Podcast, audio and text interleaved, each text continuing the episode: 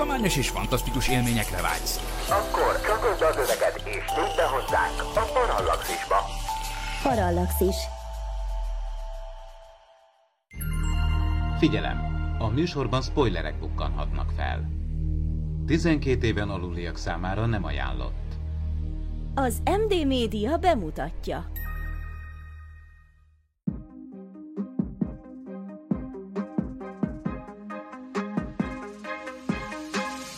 Tudományos és fantasztikus élmények Gézával, aki mérnök, Klaudiával, aki hitoktató, és Miklóssal, aki fizikus. Ez itt a Parallaxis, az MD Média tudományos és fantasztikus podcastje. Szeretettel köszöntök mindenkit, ez itt a Parallaxis évadnyitó, vagyis 71. adása, a mikrofonnál Vince Miklós. Idei első témánk a science fiction irodalom és filmművészet örök és talán felülmúlhatatlan klasszikus, a Stanley Kubrick és Arthur C. Clarke 2001 űrodüsszejája, amely millióféleképpen hatott a filmművészettől kezdve a tudományon át az élet rengeteg területére, tulajdonképpen az egész közgondolkodásra. Remek téma, és nagyon örülünk, hogy újra itt lehetünk egy hosszú nyári szünet után, amely során megpróbáltunk még arra is empirikus bizonyítékokat gyűjteni, hogy létezik-e a Balaton. Ám mégsem lehetünk maradéktalanul boldogok, hiszen a nyár utolsó heteiben váratlanul egészségügyi okok miatt távozni kényszerült műsorunk, és ahogy mondani szoktuk, az egész tudományos és fantasztikus podcast univerzumunk főszerkesztője és kreatív producere, Horváth Ádám Tamás. Ádám egy agyi érkatasztrófát szenvedett, és kórházba szállították. Szerencsére állapota most már nem kritikus, néhány nap után elhagyhatta a kórházat, de a felépülése még nagyon sokáig fog tartani. Bízunk benne, tehát, hogy eljön még az az idő, amikor újra hallhatjátok őt, amikor majd a podcast új, úgy indulhat ismét, hogy itt van Ádám, aki nem. Minden esetre Ádám megkért, hogy ezúton is tolmácsoljuk, hogy nagyon hálás minden szeretetteljes és aggódó kedves üzenetért, kommentért, amit a Parallaxis Facebook oldalán, üzenetekben és e-mailekben kapott tőletek. Mi pedig innen is üzenjük Ádámnak, hogy ne add fel, és nagyon várunk, hiszen nélküled azért mégsem Parallaxis a Parallaxis. Szerencsére ugyanakkor, hogy kimaxoljuk az érzelmi hullámvasút élményt, Ma műsorvezető társat avathatunk, és ez talán így lett volna akkor is, ha Ádámmal nem történik semmi, ugyanis emlékezhetnek a törzshallgatóink, hogy tavaly egy felhívást tettünk közzé műsorvezető társat keresve, és ennek eredményeként kerül be, került be közénk nagy örömünkre Pécsi Géza, aki mérnök. Szeretettel köszöntünk Géza, mit szólsz, hogy évadot nyitunk, hogy vagy? Sziasztok, sziasztok. Hát rendkívül örülök. Mondjuk annyira nem örülök, hogy Ádám nincs itt de annak viszont nagyon örülök, hogy veletek beszélgethetek. Ez, ez egy álom valóra váláson. Hát mi is nagyon örülünk egyébként, hogy itt vagy, és, és fontos tudatosítani, hogy nem azért vagy itt, mert beugrottál Ádám helyett, hanem ezt már jóval korábban lezsíroztuk. Persze, persze. Na, és persze itt van velünk az elmaradhatatlan Ivanics Rieger Claudia, a Bakonyi Csillagászati Egyesület alapító tagja, és közben sok egyéb mellett például hit, hit oktató is, és mint tudjátok, óriási science fiction irodalom fogyasztó, tehát a mai téma igazi szakértője. Szia, Claudia! Na, sziasztok, én is elmaradhatatlanul itt vagyok, és pont akartam is mondani, hogy azért majd az űrodösszajából egyszer valamikor lesz egy szubzsáner is. Hát bizony. Mert igazából nem is nagyon lehet ketté választani itt a regényt meg a filmet. Kb. egyszerre jött ki a kettő, egyszerre dolgoztak rajta, egyszer megkérdezték Arthur C. Clarke-ot, hogy hogy is van ez, mit kicsinált, és azt mondta, hogy hát végül is mindegyik közös mű, talán akkor járunk a legközelebb a valósághoz, hogyha azt mondjuk, hogy a film az elsősorban Stanley Kubrick és Arthur C. Clarke, a könyv pedig elsősorban Arthur C. Clarke és Stanley Kubrick, tehát csak a sorrendben lehet lényegében különbséget tenni. Tehát tulajdonképpen szétválaszthatatlan a kettő, legyen róla szubzsáner. Hát, hogy is mondjam csak, a 2001, 2001 űrodüsszelját azt nem nagyon kell bemutatni senkinek, talán. Aki véletlenül egy kő alatt élt volna és nem látta volna, az szaladjon és nézze, nézze meg.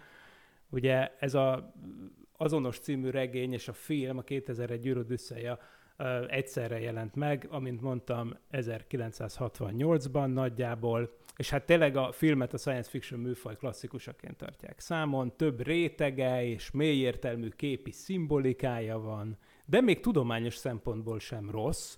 Természetesen megkapta annak idején vizuális effektjeiért az Oscar díjat, és hát rengeteg filmművészeti utalásban előjött azóta is. De mégis nagyon megosztó. Úgyhogy első kérdésem hozzátok az, hogy szeretitek-e ezt a filmet? Vagy hát nulladik kérdés, hogy láttátok-e, de hát felte, felteszem, hogy erre az a válasz, hogy igen. Szeretitek-e a filmet? Géza, te hogy vagy például a 2001 űröd Szerintem rendkívül vontatott, viszont nagyon élvezhető. Nagyon sok időt hagy az embernek, hogy gondolkozzon. Tulajdonképpen ezért van az egész film. Ugyanakkor vannak benne visszatérő motivumok, amik hát nagyon megragadtak. Ugye ilyen például ez a zenéje és ez a mindenki által ismert zene. De nagyon sok más is, amire majd még ki fogok térni. Önmagában szerintem alapvetően jó történet. Ugye én többször láttam ezt a filmet, most legutóbb, amikor megnéztem, próbáltam reflektálni más filmekre, és így az ugrott be nekem, hogy nagyon sok film szerintem ebből merített azóta, és próbálta kopizni az elemeket belőle. Ez biztos így van. Például az Interstellar kapcsán is emlegettük ezt, hogy ez tiszta Stanley Kubrick, és hát nem is rejtették véka alá a filmrendezők. Na de Klau, hogy vagy te a 2001 űröd összejával? Én egy kicsit más honnan indulnék el. Pont ugye majd a subzsánerben is most egy olyan ö, fantasy témánk volt, ugye a gyűrűk ura, és én ott is elmondtam már, hogy én alapvetően nem skifi, hanem fantasy rajongó voltam, és nekem a, a skifi iránti rajongás az, az inkább így a férjemnek a megismerésével jött, és tulajdonképpen ő, ő hát vezetett be ebbe a témába. Főleg itt most az irodalmat értem, de valamennyire a filmeket is, ugyanis én a, ezt a filmet sem láttam már mondjuk gyerekként, hogyha esetleg ti mondjuk gyerekként láttátok, tehát én ezt, én ezt már erőteljesen felnőtt koromban néztem meg, ami talán azért is jó, mert ö, ö, nekem van azért egy erős ilyen, ilyen média film elemzési hátterem, tehát én ezt úgy tanultam is, és amikor megnéztük, ugye, tehát Géza, te is mondtad, hogy, hogy vontatott. Igen, vontatod, én ezt inkább most ilyen pozitív értelemben venném, hogy, hogy vontatott, és, és csak egyet tudok veled érteni, hogy, hogy valóban tehát lassú, és mégis nyilván amikor izgalmas, akkor izgalmas, de, de tényleg hagy, hagy időt arra, hogy, hogy gondolkodjál rajta, sőt, akár egyfajta, hát most, hogyha a könyv, könyvre gondolok, akkor azt tudnám mondani, hogy egyfajta ilyen könyvmásnaposságot is okoz. A, a könyv másnaposság, hogyha nem ismernétek ezt a fogalmat, ennek az a lényeg, hogy elolvasol egy könyvet, és utána még, még hosszú időn keresztül ezen gondolkodsz, és mondjuk nem tudsz újra kezd, nem tudsz elkezdeni egy, egy másik könyvet, hanem ez, ez megy még a fejedben Ö, és akkor ez, ez tarthat egy, vagy akár több napig, de nekem volt olyan is, hogy egy teljes hónapon keresztül eltartott, és ö, és a 2001 is ilyen mm, könyvterén és filmterén is, tehát hogy okoz egyfajta ilyen másnaposságot, hogy utána még, még rengeteget gondolkodol rajta, és szerintem teljesen mindegy, hogy hányszor nézed meg. Tehát ö, ö, akár hányszor újra nézi az ember, mindig, mindig felfedez benne ö, valami apróságot, amin, amin éppen gondolkodhat. Ez tényleg így van, és egyébként valóban annyira sok mindent előrevetít, ami a hétköznapi gondolkodásunkban már ilyen teljesen hogy mondjam, csak elképzelhetetlen, hogy ne legyen benne.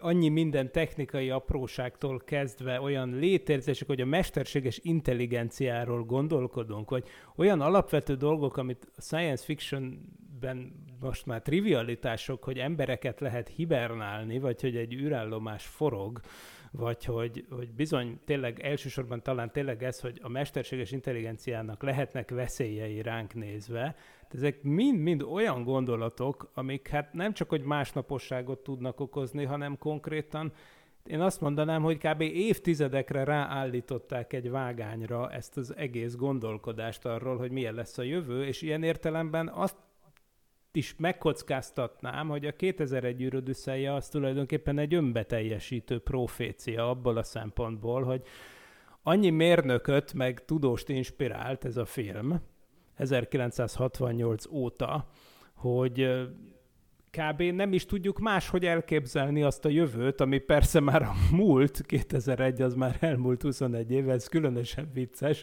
de, de valahogy, valahogy még, még, mégsem, tehát én azt hiszem, hogy ma sem gondolunk nagyon mást arról, alapjaiban véve, hogy milyen lesz majd például a naprendszer felfedezése, vagy a földön kívüli intelligencia megismerése, ha eljön egyszer egy ilyen. Szóval az a vicc, hogy ezen agyalok, hogy most ez egy iszonyatos másnaposság, amiben az emberiség beleragadt, tehát, hogy amiatt, amiatt gondoljuk ezeket a világról, mert a 2001 űröd megjelent, vagy, vagy tényleg annyira zseniálisan eltalálta az Arthur C. Clarke ezt az egész ötletet, hogy valójában egyszerűen kiszámítható, hogy ilyen lesz a jövő. Vagy egyáltalán ilyen lesz a jövő. Tehát Géza, most mérnöki szemmel nézve ezeket a dolgokat, mit gondolsz? Tehát olyan, olyan a jövőnk, mint a 2001 űröd összeje, vagy ez valami...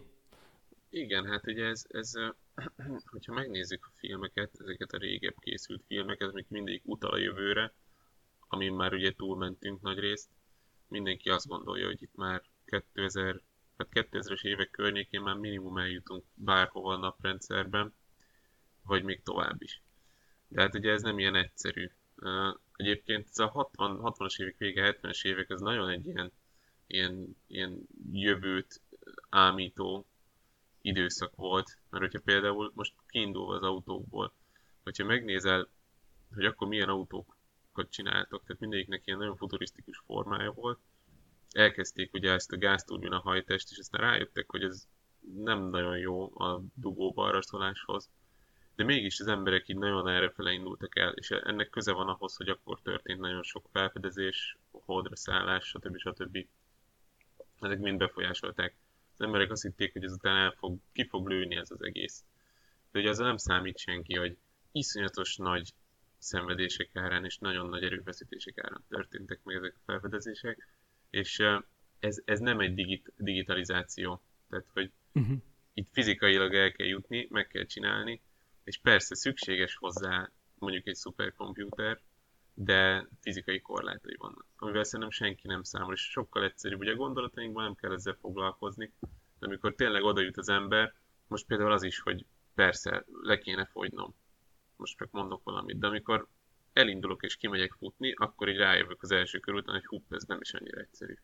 És szerintem ugyanez van így az emberiségben is, tehát ezért nem vagyunk még a Holdon, vagyis a Holdon vagyunk már csak, hogy a Jupiteren meg a naprendszer távolabbi részein. Igen, ez tényleg így van, hogy, hogy valóban az, az talán azért tud időtálló lenni az egész, mert ahogy mondod, vagy mondjátok, ugye itt az van, hogy, hogy a fizika, az fizika ugyanúgy 1968-ban, mint 2022-ben, tehát amikor megkérdezik, hogy például a, most a Holdra készülődő Orion űrhajónak az, a kabinjának az alakja az miért ugyanolyan, mint mondjuk 1968-ban az Apollo kabinnak az alakja, arra tulajdonképpen az a válasz, hogy hát mert kettő meg kettő az továbbra is négy. Tehát amikor van egy fizikai problémára egy, egy, egy megoldás, akkor az egy örök dolog, és talán pont ettől tud a film is örök lenni, mert nyilván az nem időtálló, hogy például milyen szoftverek futnak a, a filmen, de hát az igenis időtálló, hogyha valószínűleg például mesterséges gravitációt akarunk csinálni, vagy valami gravitációnak tűnő érzést akarunk csinálni egy hosszú távú repülésen, akkor az bizonyára tényleg egy forgó kocsi kerék alakú űreszköz lesz, ahogy ezt már Herman Obert meg Cialkovsky tulajdonképpen már a múlt századfordulón kitalálták, tehát ezt nem, nem a, a Kubrickék találták ki, vagy nem Arthur C. Clarke, viszont egy nagyon vicces Arthur C. Clarke sztorit azért befűznék ide, amit egyébként nemrég elmondtam a Space Junkiesoknak is, de szerintem szenzációs, hogy azt bizonyára tudjátok, hogy, hogy az Arthur C. Clarke volt az, aki kitalálta a geostacionárius pályát. Ugye az az a pálya, ahol egy műhold 24 óra alatt kerüli meg a Földet, tehát emiatt, hogyha az egyenlítő fölött van a műhold, az olyan, mintha egy adott pont fölött lebegne, és emiatt aztán például távközlési műholdakhoz tökéletes. Most ezt többek közt ezért is Clark pályának hívják, mert lényegében az ő ötlete volt. De azt nyilatkozta egyszer, hogy amikor ő ezt a 40-es években kitalálta, hogy lehetne egy ilyen műholdpálya, akkor ő úgy gondolta, hogy ott egy távközlési állomás lenne, ahol emberek ülnek, ilyen telefonközpontos, telefonos kisasszonyok ott dugdossák össze-vissza a kábeleket, meg minden, és, ennek, és, és az fel sem merült a fejében, hogy esetleg ezt ember nélkül is végre lehetne tartani. Bé, bocsánat, ember nélkül is végre lehetne hajtani. Tehát, hogy nem, nem merült föl benne az, hogy, hogy a számítástechnika, a mini, miniaturizálás eljut arra a szintre, hogy ne telefonos kisasszonyok dugdossák a kábeleket, mert azt mondja, hogy ez sokkal fantasztikusabb elképzelés lett volna, mint magának a műholdnak a gondolata.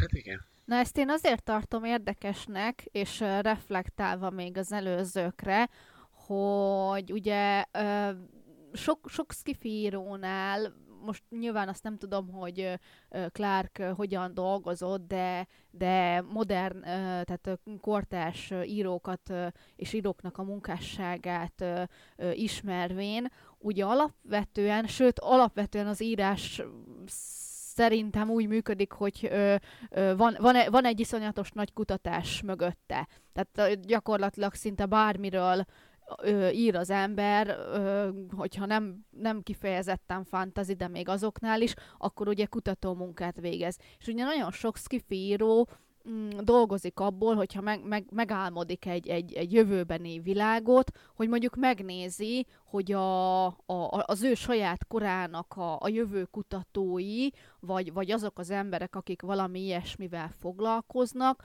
vagy akár, akár leendő találmányok, micsodák, vagy ugye mit mondanak maguk ezek a jövőkutatók, milyen találmányok vannak éppen mondjuk fejlesztés alatt, vagy, vagy akár az akkori technológiát hogyan lehetne továbbvinni. Tehát most, hogyha ugye Géza, te itt mondtad az autókat, mondjuk a, a négy keréken guruló autókból csinálni egy repülőautót például, és, és ez, ez egy mondjuk egy tök érdekes, ezt én se tudtam, Miklós, hogy ugye ő ilyen telefonközpontos kisasszonyokat képzelt el ott a műholdak helyett, emberes műholdakat, ha lehetne így fogalmazni, képzelt el tehát, hogy, hogy nem nem, nem tudott úgy talán elrugaszkodni ettől az ember központuságtól. Igen, és persze hát aztán ez fejlődött, ugye szerencsére Arthur C. Clarke-nak óriási uh, története van, tehát egy nagyon hosszú ideig és nagyon aktívan alkotó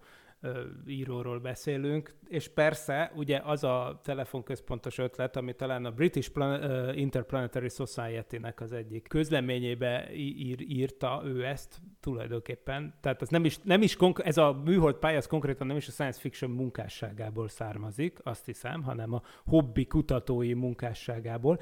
De persze, hát azért nehéz azt mondani, hogy Arthur C. Clarke így és így dolgozott, mert ő tényleg annyira nagy öregje volt ennek az egésznek, hogy ő kb. tényleg úgy élte végig az űrkorszakot, hogy ő már akkor is science fiction-t írt, amikor még nem volt űrkorszak, és, és persze végig, végig az egész során, és hát tényleg egy, egy csodálatos életműnek azt hiszem mégis talán éppen a film miatt valószínűleg ez a legismertebb eleme, holott hát azért vannak ott legendás rományok azért uh, Arthur C. Clarke-nál, de hát majd ezt a subzsáner majd szépen végigveszi.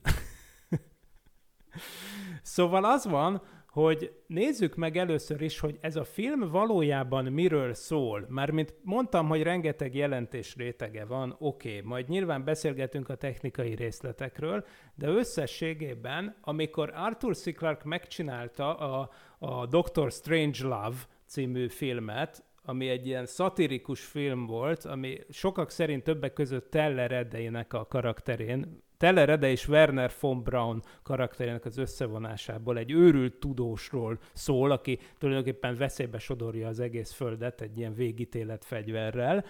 Szóval amikor a Doctor Strange Love-ot talán a 60-as évek elején, 64 környékén bemutatták, akkor azt mondta, hogy a következő filmem, amit csinálni szeretnék, az arról fog szólni, hogy hogy, hogyan találkozik az emberiség egy kozmikus civilizációval. Tehát ez volt magának, a Kubricknak, ez volt a, a disclaimere, ezt mondta, hogy ő most ezt fogja csinálni. Na ebből, ez nőtte ki magát a 2001 űrodüsszeljává. Amúgy az volt a munkamódszer, hogy megkereste az Arthur C. Clarke-ot, aki adott neki az 50-es években írt novelláiból néhányat, azt hiszem 9 darabot, ebből kiválasztotta a Kubrick a Sentinel címűt, és akkor ennek a kibontásából született meg tulajdonképpen kettejük által a filmforgatókönyv és a regény. Tehát, hogy azt mondják, hogy ez a film arról szól, hogy, hogy kb. Eh, hogyan ébred az emberiség a tudatára arra, hogy más lények is vannak a kozmoszban. Ezt mondta ő. Szerintetek miről szól ez a film? Én azt gondolnám inkább, hogy a magának az ember, embernek és az emberi fajnak a, a fejlődéséről, és itt most ez alatt nem, nem egy technikai fejlődést értek, hanem, hanem, hanem ugye gondoljunk bele abba, hogy, hogy Dévvel ugye mi fog történni. Tehát egyfajta, tehát egy, egy új új, új, új, új, új faja az emberiségnek. Nem is tudom, hogy lehetne ezt megfelelően megfogalmazni. Tulajdonképpen lehet, hogy ez maga az übermens, nem? Tehát maga a Nietzsche-féle, uh, hogy hívják, ember feletti ember megjelenése. Igen, igen, igen, igen, pontosan egy ilyesmire gondoltam én, és csak ennek az übermensnek ugye van egy ilyen negatív Eléggé töltete, és negatív. ezt nem, nem akartam ezt de a várjál, szót így de használni. direkte utal, hogy a, hogy a Géza is által emlegetett soundtrackben, ugye ott van a Richard Straussnak az Also Sprach Zarathustra, ugye a híres jelenetben, amikor a feldobott csontdarab egyszer csak egy csodálatos vágással egy űrkompá változik, ugye az a Zarathustra. Emigy, imigyen szól a Zarathustra, ami e- egyértelmű utalás a Nietzsche-nek a munkásságára. Tehát végül is az, amit mondasz. Igen, szóval igazából szerintem erről szól. Ez tök jó, mert szerintem is, illetve valami olyasmiről, amit gondoltam, hogy talán hittan tanárnőként azt mondod, vagy hitoktatóként, hogy, hogy tulajdonképpen ez egyfajta istenkeresés végül is, csak hát ugye... nem, azt viszont nem mondanám. Nem mondanád, igaz? Jó, mert hogy ebben a történetben nagyon úgy tűnik, hogy ugyan nem Isten jelenik meg benne, hanem viszont megjelenik benne körülbelül Isten funkciójában valamiféle ismeretlen szuperintelligencia, ami viszont kritikus pontokon mindig befolyásolja az emberiség fejlődését, tehát tulajdonképpen Istent játszik. Ugye ez a random, vagyis nem is random, hanem pont, hogy sorsfordító pontjaiban az emberi fejlődésnek mindig beavatkoznak egy-egy ilyen monolittal. Ugye ott látjuk a majom embereket, ahogy aztán emberré válnak, mert hogy találnak egy ilyen monolitot, és ez a regényben egyébként, amit most éjszaka elolvastam, ott elég jól le van írva, hogy ebből a monolitból hangok jöttek, amik kb. elkezdték az agyukat programozni, és ezek a, a tulajdonképpen maj, előemberek olyasmiket kezdenek művelni, amiket nem tudtak addig, például megkötö, kö, az egyik kötött egy fűszárra egy csomót, például a másik elkezdett kövekre rajzolgatni, tehát kb. varázsütésszerűen, amikor hirtelen elkezdett sugározni, bármit is jelentsen ez, az a fekete monolit, akkor az emberiség gyakorlatilag onnantól kezdve szintet lépett, és ugye a következő szintlépés az ez, amikor már a Holdon megtalálják a második monolitot. Tehát itt tulajdonképpen valaki, mintha Istent játszana az emberiséggel. És aminek eredményeként az emberiség tényleg eljut ebbe az ember feletti emberállapotba. Ne, nekem, nekem ezt mondja, ez, de oké, okay, akkor ne, ne istenezzünk, de akkor valami, hogy mondjam, akkor valaki kísérleteket végez az emberiséggel? Mi történik itt? Géza, mi, mi történik ebben a filmben? Na, én, én ezt most, amíg beszélgettetek, nekem még új gondolatok fogalmaztódtak meg a fejemben, tehát én ketté választanám. Szerintem én arrébb tenném ezt az istenkeresés még ilyet, mert szerintem nem erről van szó, hiszen mutatja is, hogy ez a, ez a tökéletes téglatestforma, ez a hasáb, ez egy valam, valamilyen civilizáció által alkotott dolog, ami megjelenik több helyen. Viszont, hogyha nagyon, hogyha most ezt félreteszünk, mindjárt folytatom. Tehát, hogyha megnézzük a filmet, alapvető dolgokról szól. Tehát az evésről szól, ha megnézitek. Uh-huh. Tehát oda megy a, oda megy a földre ez a, ez a darab, meglátják a majmok, majd utána meg tudják ölni azt, a, azt az ilyen, ilyen orszarú állatot, és megeszik a húsát. Aztán utána, amikor, amikor mennek a Holdon a monolithoz, akkor is arról szól körülbelül 10 percig, ahogy eszik a szendvicset, és arról beszélnek, hogy de finom ez a szendvics, és kérsz egy kis kávét? Igen, egy kis kávé jó esne. Akkor is az evésről szól. Aztán utána, amikor bemondják ugye Jupiter felé tartó űrhajón, hogy milyen rendszerei vannak, akkor is eszik azt a gépből kiszedett ilyen különböző színű krumpipüréket. Ez, ez nagyon ki van hangsúlyozva, ami szerintem arra utal, hogy ez a, tehát a, enni akkor is kelleni fog, hogyha repülőautók lesznek, meg hogyha nem. És hogyha a legvégét megnézed a filmnek, amikor odaér, és látja magát kicsit öregebben, sokkal öregebben, egyébként akkor is eszik, aztán nagyon-nagyon öregen, és utána pedig csecsemőként, akkor szerintem ez itt, itt, is kettő felé vehető. Az egyik az, hogy ez az földön kívül internencia megmutatja az embernek, hogy teljesen mindegy, egy élet alatt nem tudsz elmenni innen, tehát visszamész a földre. Másrészt pedig valamilyen szinten lehet, hogy az egész film a pánspermiáról szól, mert tulajdonképpen az intelligens élettel ez az intelligens mm, földön kívül forma fertőzte meg a Földet, ugye majom emberekkel kezdve, és ugye azt mondják, hogy végén ez a magzat a Föld felé megy, mi van, hogyha egy másik lakható bolygó felé ment el. Tehát, ezt szokták mondani, hogy ott a Föld felé megy ez a csillaggyermek? Én ezt ez olvastam, inter... én ezt olvastam, hogy a Földre megy vissza. Tehát, hogyha a Földre megy vissza, akkor tulajdonképpen egy ilyen falnak menés, hogy persze elmehetsz te a Jupiterhez, meglátsz minden más, de akkor is a Földre kell visszamenned. Vagy mondjuk pont, hogy ez még ilyen interstellaros, hogy ott valami kinyílt az ember előtt, elment nagyon messze az univerzumba, és akkor ott újra kezdhette az életét egy új bolygón. Na jó van, oké, okay, azért most azért csak annyit, hogy hát ugye nem, nekünk, nekünk ez interstellaros, de valójában az Interstellar 2001-es. Hát igen. Igen.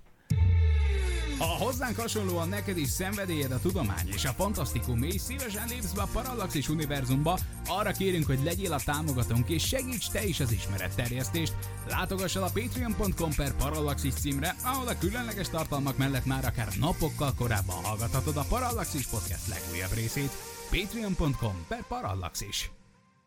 De az a látomás a végén, hát az önmagában megérdemelne egy külön adást. Ugye most a, a spo, hát spoilereket tartalmaz a műsorunk egyértelműen, tehát aki, aki tényleg nem látta a 2001-et, annak most nagyon nem jó.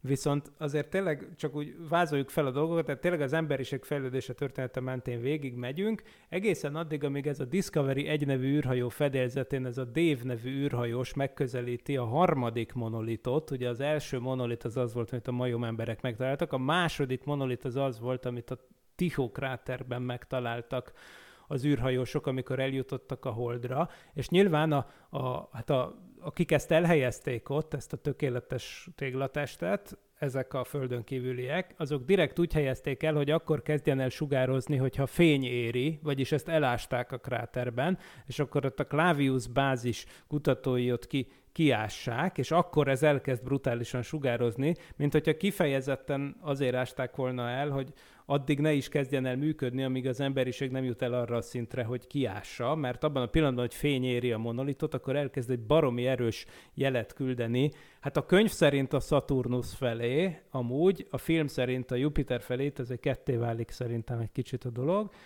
és akkor ennek a harmadik monolitnak a felkeresésére indul el ez a Discovery űrhajó tulajdonképpen, csak ezt maga a legénység életben maradt tagja is csak útközben tudja meg. Ugye ez szintén egy kicsit interstelláros dolog, hogy útközben tudjuk meg, hogy igazából miért is indultunk el.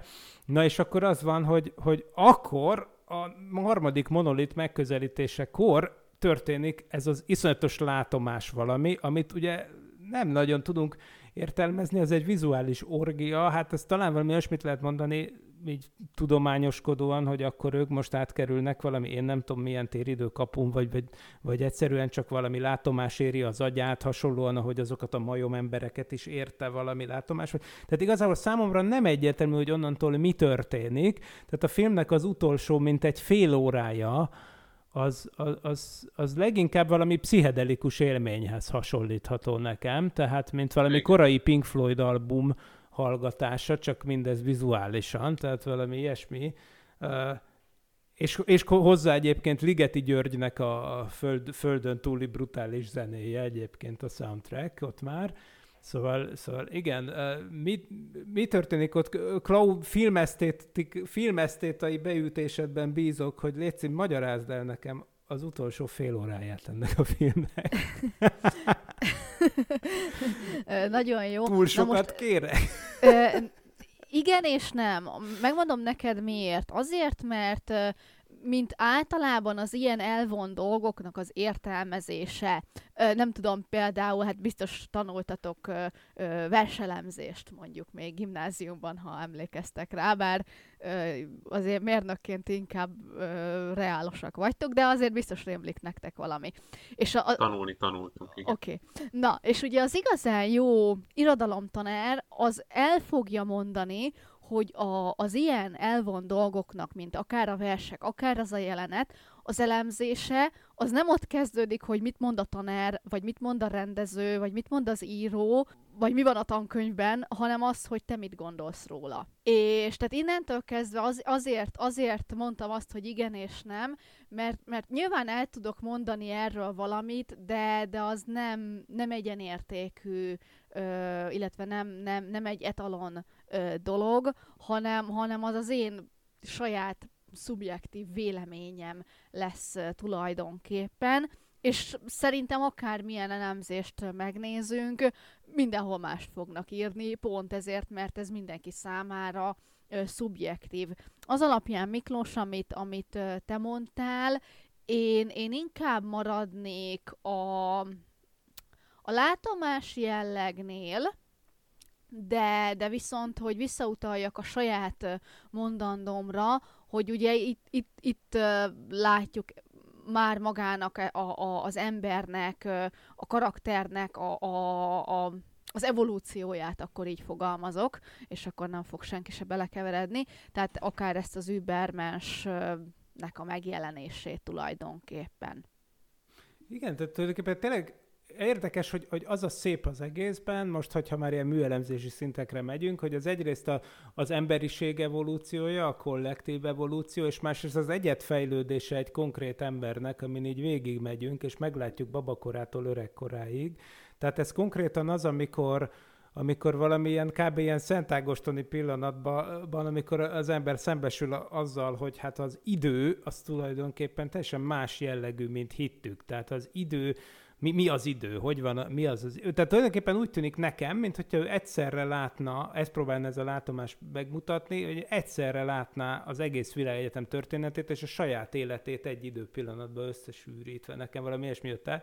Amúgy egyébként itt lehet kicsit támaszkodni a könyvre, mert a film az nagyon látomásszerű, és rettenetesen kevés benne a szöveg, és mondta a Stanley Kubrick, hogy ez teljesen tökéletes, vagyis teljesen tudatos volt a részéről, hogy ez egy nagyon nem verbatim, hanem sokkal inkább ilyen vizuális dolog, és, és nonverbális ez a film. Viszont ugye a könyv, mint a könyv esetében, a regény esetében azért, azért jobban szájba van egy kicsit rágva a dolog, és nekem itt másik kedvenc filmünk, és hát amit Ádám is mindig megnéz, és neki is az egyik kedvence, ugye a Contact, a kapcsolat villan be, és ez nem is véletlen, mert olvastam, hogy a, a Kubrickék és Arthur C. Clarke maga megkérte Carl Sagan, aki már azért 1968-ban sem volt egy ismeretlen figura, ott a Cornell Egyetem környékén, tehát megkérte Carl sagan hogy, hogy mondja meg, hogy a földön kívüli intelligenciát hogyan kéne ábrázolni. Mert ugye nagyon könnyű lebőgni azzal. Tehát nagyon sok science fiction vált teljesen komikussá attól, hogy milyen zöld lények, meg ilyesmi. És akkor a Carl Sagan nagyon bölcsen azt mondta, a zsidó-keresztény tradícióval amúgy tök összhangban, hogy, mint hogy, hogy egyszerűen, hogy nem, nem, nem jelenítjük meg. Tehát, hogy konkrétan azt mondta, hogy az a leg, a, azzal követjük el a legkisebb hazugságot, hogyha ezt a földön kívüli szuperintelligenciát, ezt egyszerűen nem jelenítjük meg, hanem úgy csináljuk, mintha látomások formájában jelentkezne, pont ugyanúgy, mint a kapcsolatban, amit ugye maga Carl írt később a kontaktban, ahol szintén az van, hogy hogy a földön kívüli intelligencia úgy beszél a, a nőhöz, hogy a saját apja képében jelenik meg a látomásában, és azért ez így sokkal realisztikusabb tulajdonképpen, úgyhogy valószínűleg itt valami üzenet van, amit tényleg sug- látomásszerűen sugároznak be az agyába a barátunknak, úgyhogy ezt ő is fel tudja dolgozni. Vannak ezek a sztorik, hogy állítólag a Pápua új Guinea őslakosai, meg Ausztrália őslakosai nem is tudták értelmezni azt a látványt, amikor az európaiak hajói felbukkantak, és egyszerűen nem látták ezeket a hajókat, mert sose láttak még ilyet, mondják valami pszichológusok, nyilván nem voltak ott, szóval lehet, hogy hülye gondolat az egész, de hogy egyszerűen nem is vizuálisan nem tudták befogadni azt, amit láttak, mert annyira nem láttak még hasonló dolgot se, hogy egészen addig, amíg ki nem szálltak belőlük az emberek, addig egyszerűen nem fogták föl, hogy mi, mi az. És valószínűleg nekünk is hasonló élményben lenne részünk, hogyha nem ilyen módon próbálna egy ilyen szuperintelligencia velünk kommunikálni, vagy hát ki tudja. Csak annyiban találok, hogy, hogy ez akkor történne így, hogyha mondjuk a földön kívüliek olyan eszközzel jönnek, amire a mi szemünk mondjuk alkalmas, hogy lássuk, mert azért a mhm. látható ja, fény az, a, az elég kicsi része az összes fénynek, és mondjuk mi van, hogyha ők olyan, tehát vagy infravörösben, vagy ultraviolában mozognak, amit nem látunk. Vagy olyan idő, én meg mindig azon gondolom, hogy olyan időskálán, tehát lehet, hogy olyan izé lény van, ami folyamatosan itt szuszog mellettünk a világűrben, csak mondjuk egy millió évig tart neki, hogy azt mondja, hogy jó reggelt, és emiatt aztán Ja, tehát nem csak a spektrumban vagyunk limitáltak, hanem, és nem csak térben, hanem időben is nagyon limitáltak vagyunk. Szóval... Na én még ehhez, bocsánat, igen. én még ehhez annyit tennék hozzá, kiindulva ezekből a pápua új gineai őslakokból, hogy e, én ezt olvastam, ö, valóban, de én ezzel sose értettem egyet, amit ezek a pszichológusok ö, mondanak, méghozzá azért, egyrészt mert, ahogy te is mondtad, nem voltak ott, tehát ezt így igazából nem, nem tudhatják, ö, hanem, hanem azért sem értek vele egyet, mert az agyunk azért az egy csodálatosan fantasztikus dolog, bár tény, hogy alapvetően az agy az becsap minket. Ö, viszont bármit, ha látunk, ha olyan dolgot is látunk, amit kvázi nem tudunk felfogni, akkor az agy az mindig hasonlít valamihez. Tehát megpróbálja azt a dolgot valami olyan más dologhoz hasonlítani, amit viszont már ismerünk. Ö, mondok erre egy, egy nagyon-nagyon érthető példát. Ugye ez a nagyon én kedvencem, ugye ez a paraleidólia. Jó? Ami ugye az arcoknak a meglátása olyan helyeken, ahol nincsenek arcok, és akkor biztos ismeritek a, a marsi arc mm. nevű hegyet, amiről tudjuk, hogy nem egy arc, csak akkor, amikor fényképezték, akkor úgy esett rá a fény, hogy úgy tűnt, mintha egy emberi arc lenne. Persze kiderült, hogy nem az, de már az a fénykép is ö, okot adott a különböző hát ilyen, ilyen UFO hívők számára, hogy fú, hát akkor ott valami idegenek ott faragtak egy hegyből egy emberi arcot, aztán persze nyilván nem így volt. Lényeg ar- arra akartam kiukadni, hogy, hogy azért én nem gondolnám, hogy ha itt idegenek jönnének, akkor kvázi fel sem tudnánk őket fogni, nyilván itt ugye bejátszik ez a más, más idő, más fajta fényhullámhoz, stb. az, az ugye oké, okay, de hogyha ha normál állapotunkban jönnek, amit mi még ö, időben, térben fel tudunk fogni, akkor azért az agyunk is valamennyire fel tudná fogni az ő látványokat, ha más nem, akkor az alapján, hogy hasonlítjuk őket valamihez. Jó, oké. Majd még egy faktorként eszembe jutott például amúgy a polarizáció, amit a rovarok látnak, mi meg nem, hogy a fény polari. Tehát ők, tehát ugyanabból a világból tök mást látnak, vagy például a madarak állítólag azért tudják, hogy merre van éjszak, amikor vándorolnak, mert hogy van az agyukba építve valami iránytűszerű valami, ami állítólag arra a részre köt be, ahol egyébként a látóidegek is bekötnek, tehát valószínűleg a madarak konkrétan valami olyasmit látnak, ugye ezt sem tudom, mert sose voltam madár, legalábbis a szó szerint értelemben nem, hogy, hogy mint hogyha az égen látnának egy célkeresztet, hogy erre kell menni. Na mindegy. Szóval igen, igen, valóban. Egyébként reflektálva, hogy oké, okay, hogy a pszichológusok nem voltak ott. Én is ugye ezt mondtam, tökéletesen egyetértek. Másfelől azonban az emberi agy azért ignoráns is, főleg a felnőtt emberi agy agy. A pénte, tehát pontosan ugyanaz a tulajdonsága az emberi agynak, hogy mintázatokat tudunk meglátni, hogy Szűzmáriát látunk a pirítós kenyérben, meg ilyen, ilyesmik, vagy, ma, vagy arcot a marson, ugye, vagy felhő, felhő alakzatokat. Ugye ugyanaz a képességünk azt is tudja, hogy ami meg nem illik oda, azt nem vesszük észre. Mert oké, okay, nem tudjuk, hogy mi volt a benszülöttekkel új Gínában, ezt, ezt aláírom, viszont azt olvastam, hogy volt egy nagyon vicces kutatás, amiben ilyen hát diagnoszta orvosokat, illetve röntgenkép kiértékelő orvosokat teszteltek, hogy ugye különböző daganatok típusokat kellett felismerni röntgenképek alapján, meg különböző szervi elváltozásokat, vagy MRI felvételek alapján talán inkább, nyilván. Viszont az volt a kutatás, hogy ilyen random dolgokat elrejtettek a képeken. Mondjuk egy Mickey egeret, vagy valami. Tehát ilyen teljesen oda nem illő dolgokat, és akkor ezek az orvosok átnézték, és, és egyszerűen nem, nem tűnt föl nekik, hogy ott van valami, aminek baromira nem kéne ott lennie, mert annyira arra fo- fókuszáltak, hogy, hogy megnézzék, hogy ez most melyik típusú szervi elváltozás, és azt osztályozzák, hogy, hogy közben az, hogy mit tudom én, ott volt egy ilyen mesefigura a képnek a bal felén, ami, de amúgy, amúgy ne, azt mondanánk, hogy nem lehet nem észrevenni, de mégis lehet nem észrevenni, hogyha az ember más mintázatok felismerésére van ráállva. Igen, én ezt ismerem, ezt a kutatást, én egy másik változatban láttam. A NatGeo ment egy ilyen nagyon jó sorozat, és akkor ott volt, hogy hát kvázi a nézőket is bevonták, ugye mutattak egy felvételt, és nem tudom, az, azt hiszem az volt a feladat, hogy hogy meg kellett számolni, hogy nem tudom hány piros ruhás ember jön, van a képen, uh-huh. és ugye de folyamatosan mozogtak az emberek jobbra-balra, és a háttérben át elment egy gorol, gorillának öltözött alak. És senki nem vette észre? Hát tízből kilenc ember nem vette észre.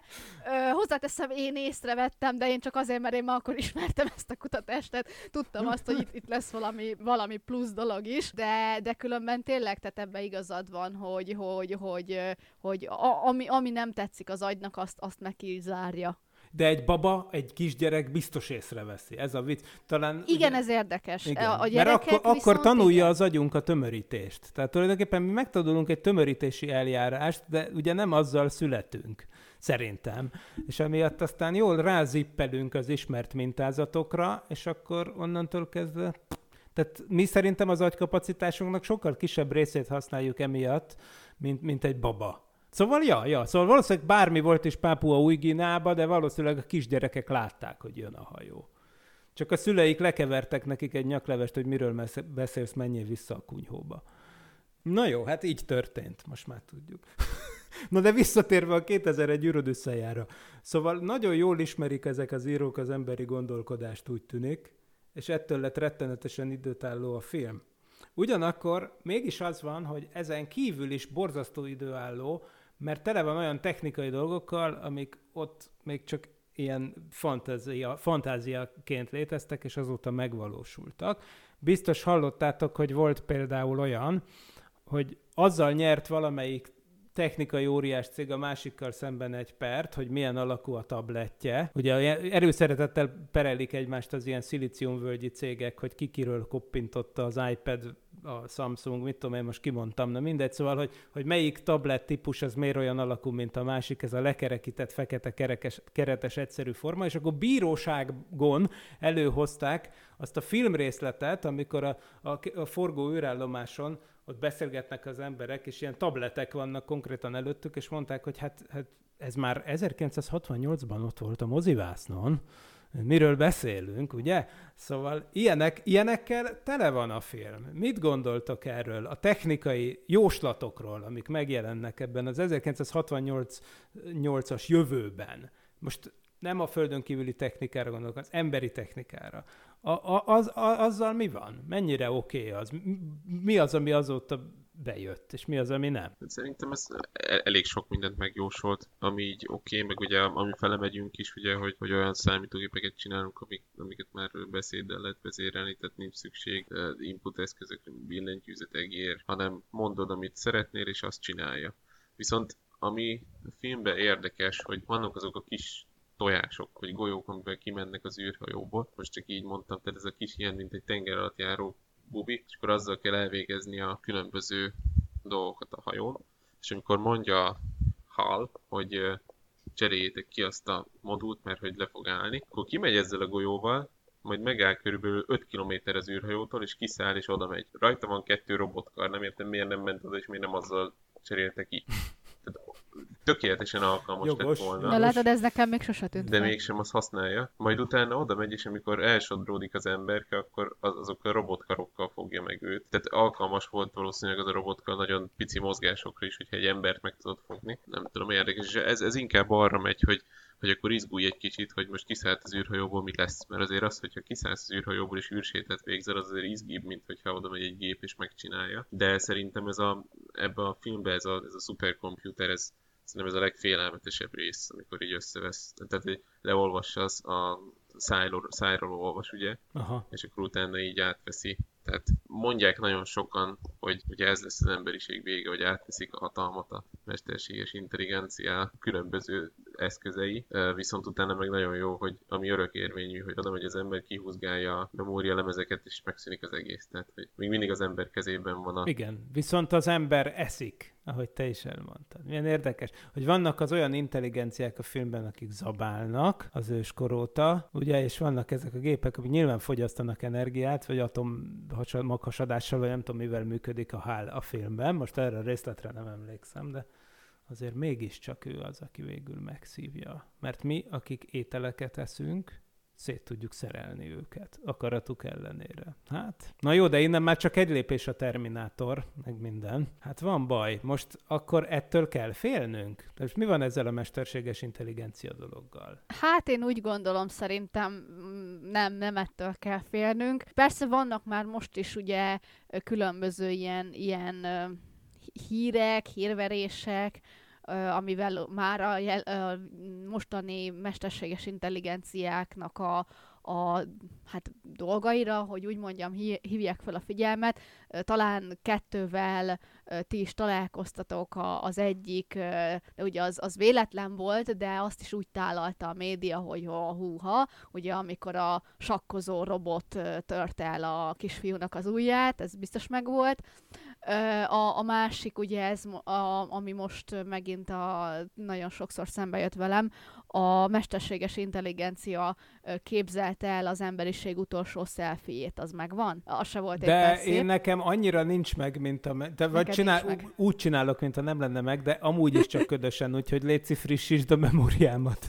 Na, szóval, de a sakkozós kisfiú az megvan. Az megvan, Jó, az oké. megvan. Na, Igen. volt ez a másik, hogy ugye egy mesterséges intelligencia hát elkészítette, tehát kvázi megalkotta digitálisan az emberiség utolsó szelfieit, tehát több-több is volt, és ugye mind-mind ilyen, hát tulajdonképpen ugye a jelenlegi ö, háborús vagy háború közeli, ö, illetve klímakatasztrófa közeli állapotokból kiinduló, tehát ilyen, ilyen ö, ö, teljesen, teljesen ö, ö, kataklizmikus, ö, hátterű, illetve haldokló, mm, nagyon beteg, kinézetű emberek voltak a, a, a képen.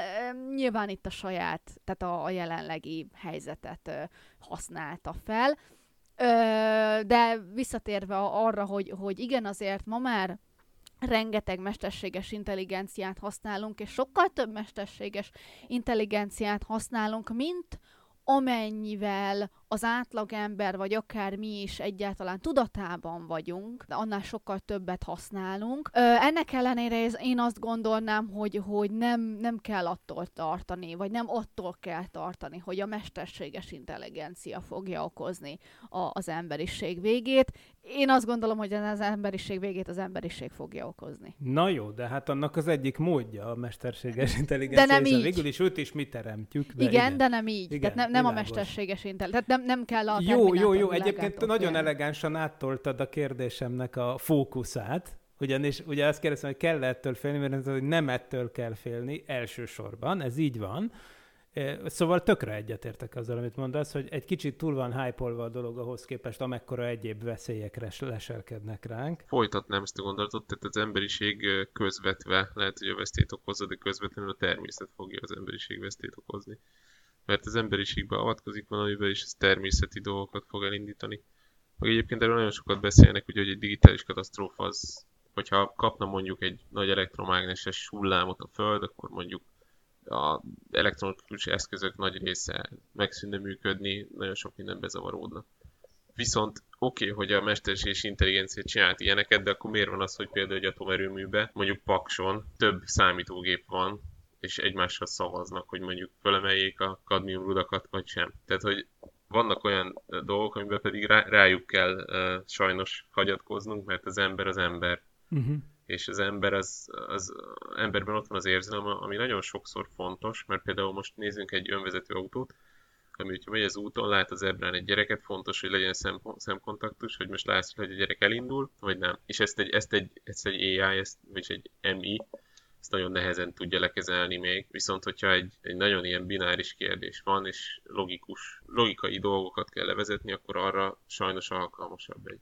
És ez például nekem is ugye a szakterületemen, tehát hogyha emberek csinálnak bármit, emberek néznek át dolgokat, akkor az ember hibázik és sokkal inkább bízhatok egy gépbe vagy egy kamerába, hogy az fel fogja ismerni a hibát, és nem fog bekerülni rossz termék. És ugye ez nagyon érdekes új, új módszer, németek meg angolok kezdték el csinálni, hogy például az autistáknak van olyan autista, ami abban jó például, aki abban jó, egy fajta mintára rá van állva. És mondjuk ő sokkal jobban tud válogatni mintázatokat, mint egy bármelyik más AI. Uh-huh.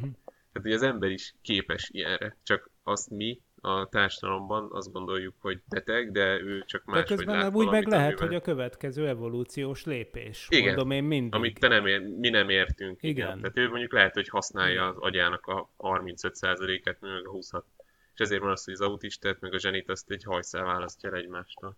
Meg a legtöbb zseni Sőt, van, amikor át is nem, fed, tehát igen, amikor nem választja el igen. egymástól.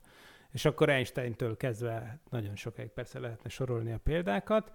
Viszont hát talán Arthur C. Clarke-ot is talán bele lehetne tenni egyébként. Egyébként Stanley Kubrickot is azt hiszem, mint a hírbe hozták volna az Asperger szindrómával, ezt nem tudom, de az biztosan tudom, hogy annyira jól sikerült ez az 1968-as film, hogy a holdra szállás összeesküvés elméleteknek azóta is visszatérő eleme, hogy a holdra szállást, amit ugye mint tudjuk, Hollywoodban egy stúdióban vettek föl, azt maga Kubrick rendezte. Tehát, hogy annyira jól sikerült neki 1968-ban a 2001, hogy konkrétan a NASA vagy a kormány, vagy ezek így, így együtt, vagy nem tudom milyen összeesküvők, őt kérték fel arra, hogy filmesítse meg. Vagyis nem, hogy megfilmesítse, nem, hogy leforgassa a holdraszállást. Ugye a vicces internetes mém szerint Kubrick azonban annyira maximalista volt, hogy ragaszkodott hozzá, hogy eredeti helyszínen forgassanak.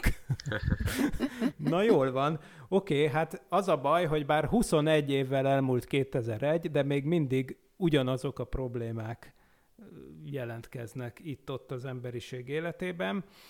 Például az, hogy hogy az idő elmúlik. Az idő, ezért kell az űrhajósokat is lehibernálni, amikor több évig utaznak a Jupiter felé, ami egy jó kérdés, ezt meg lehetett csinálni, és hát bizony az idő az olyasmi, ami tényleg egy korlátja lehet a hosszú csillagközi utazásnak, ami miatt aztán hosszú távon lehet, hogy az emberiség eljut majd egy másik csillagrendszerbe, de könnyen lehet, hogy mesterséges intelligenciák formájában fogunk oda eljutni, mert egyszerűen az az időskála a biológiai léptékünkkel nem összeegyeztethető. Tehát tulajdonképpen lehet, hogy Hell, a szuperszámítógép, és a Dave ből kialakuló kozmikus gyermek, vagy ez az übermens, ez tulajdonképpen összefolyik majd egybe.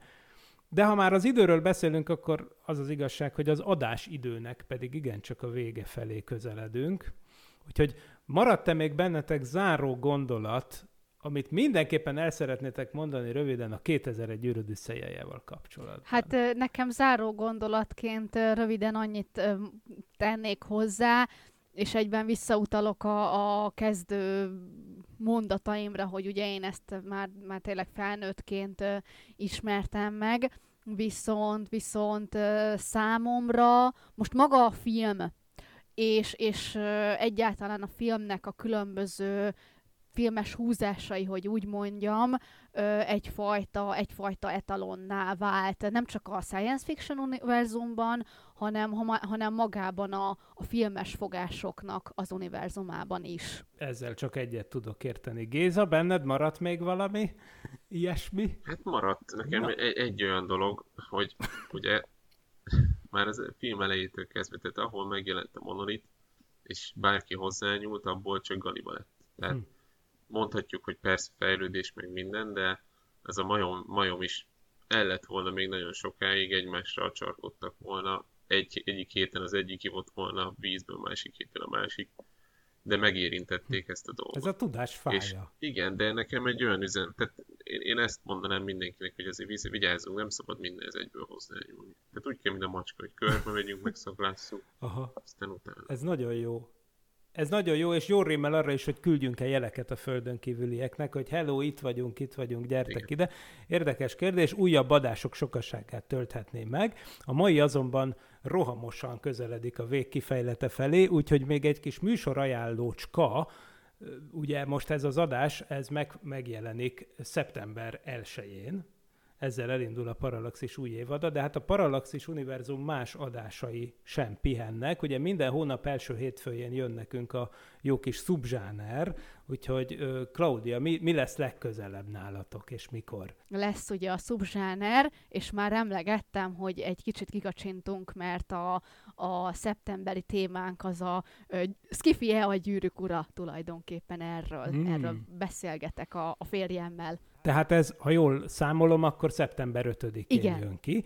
És persze nem pihen a White Sam sem, ugye ez különösen érdekes, szeptember 12-én egyébként Gergő és Géza mellett, tehát a ma hallott Géza mellett még Ádám hangja is ott lesz, ugye ezt ugyanis még régebben felvettétek, tehát Ádám is benne lesz abban az adásban, ami szeptember 12-én ö, jelenik meg. Mi lesz ott a témátok? A Tremors, ahová lépek szörnyterem című fantasztikus filmnek a feldol- és hát a kibeszélése. Úristen, figyelj, én ezt a filmet nem ismerem, úgyhogy még addig meg is kell néznem.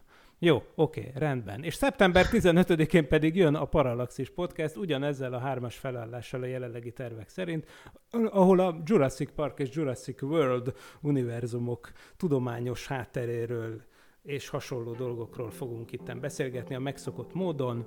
A mai adásunk azonban véget ért, mindenkinek nagyon szépen köszönöm a figyelmet, kedves hallgatók, és nektek is a remek beszélgetést. Még egyszer köszönöm eh, tehát Ivan is Riger Klaudiának és Pécsi Gézának, hogy ilyen remek beszélgetésbe vettünk részt erről a zseniális filmről, és még egyszer a legjobbakat kívánjuk innen is Horváth Ádám Tamásnak, a kreatív producerünknek, és még egyszer köszönjük nektek a figyelmet. Két hét múlva találkozunk. Sziasztok! Nem volt elég a tudományból és a fantasztikumból? Olvasd a parallaxis.emtv.hu-t, lájkold a Facebook oldalunkat, nézd a YouTube csatornánkat, és hallgasd a Szokolébresztőt a Tilos Rádióban. A Tudományos Újságíró Klubja és a Tudományos Ismeretterjesztő Társulat által a Juhari Zsuzsanna díj külön díjával jutalmazott blog podcastjét az MD Media készítette. Kreatív producer Horváth Ádám Tamás. Hamarosan jön a következő rész.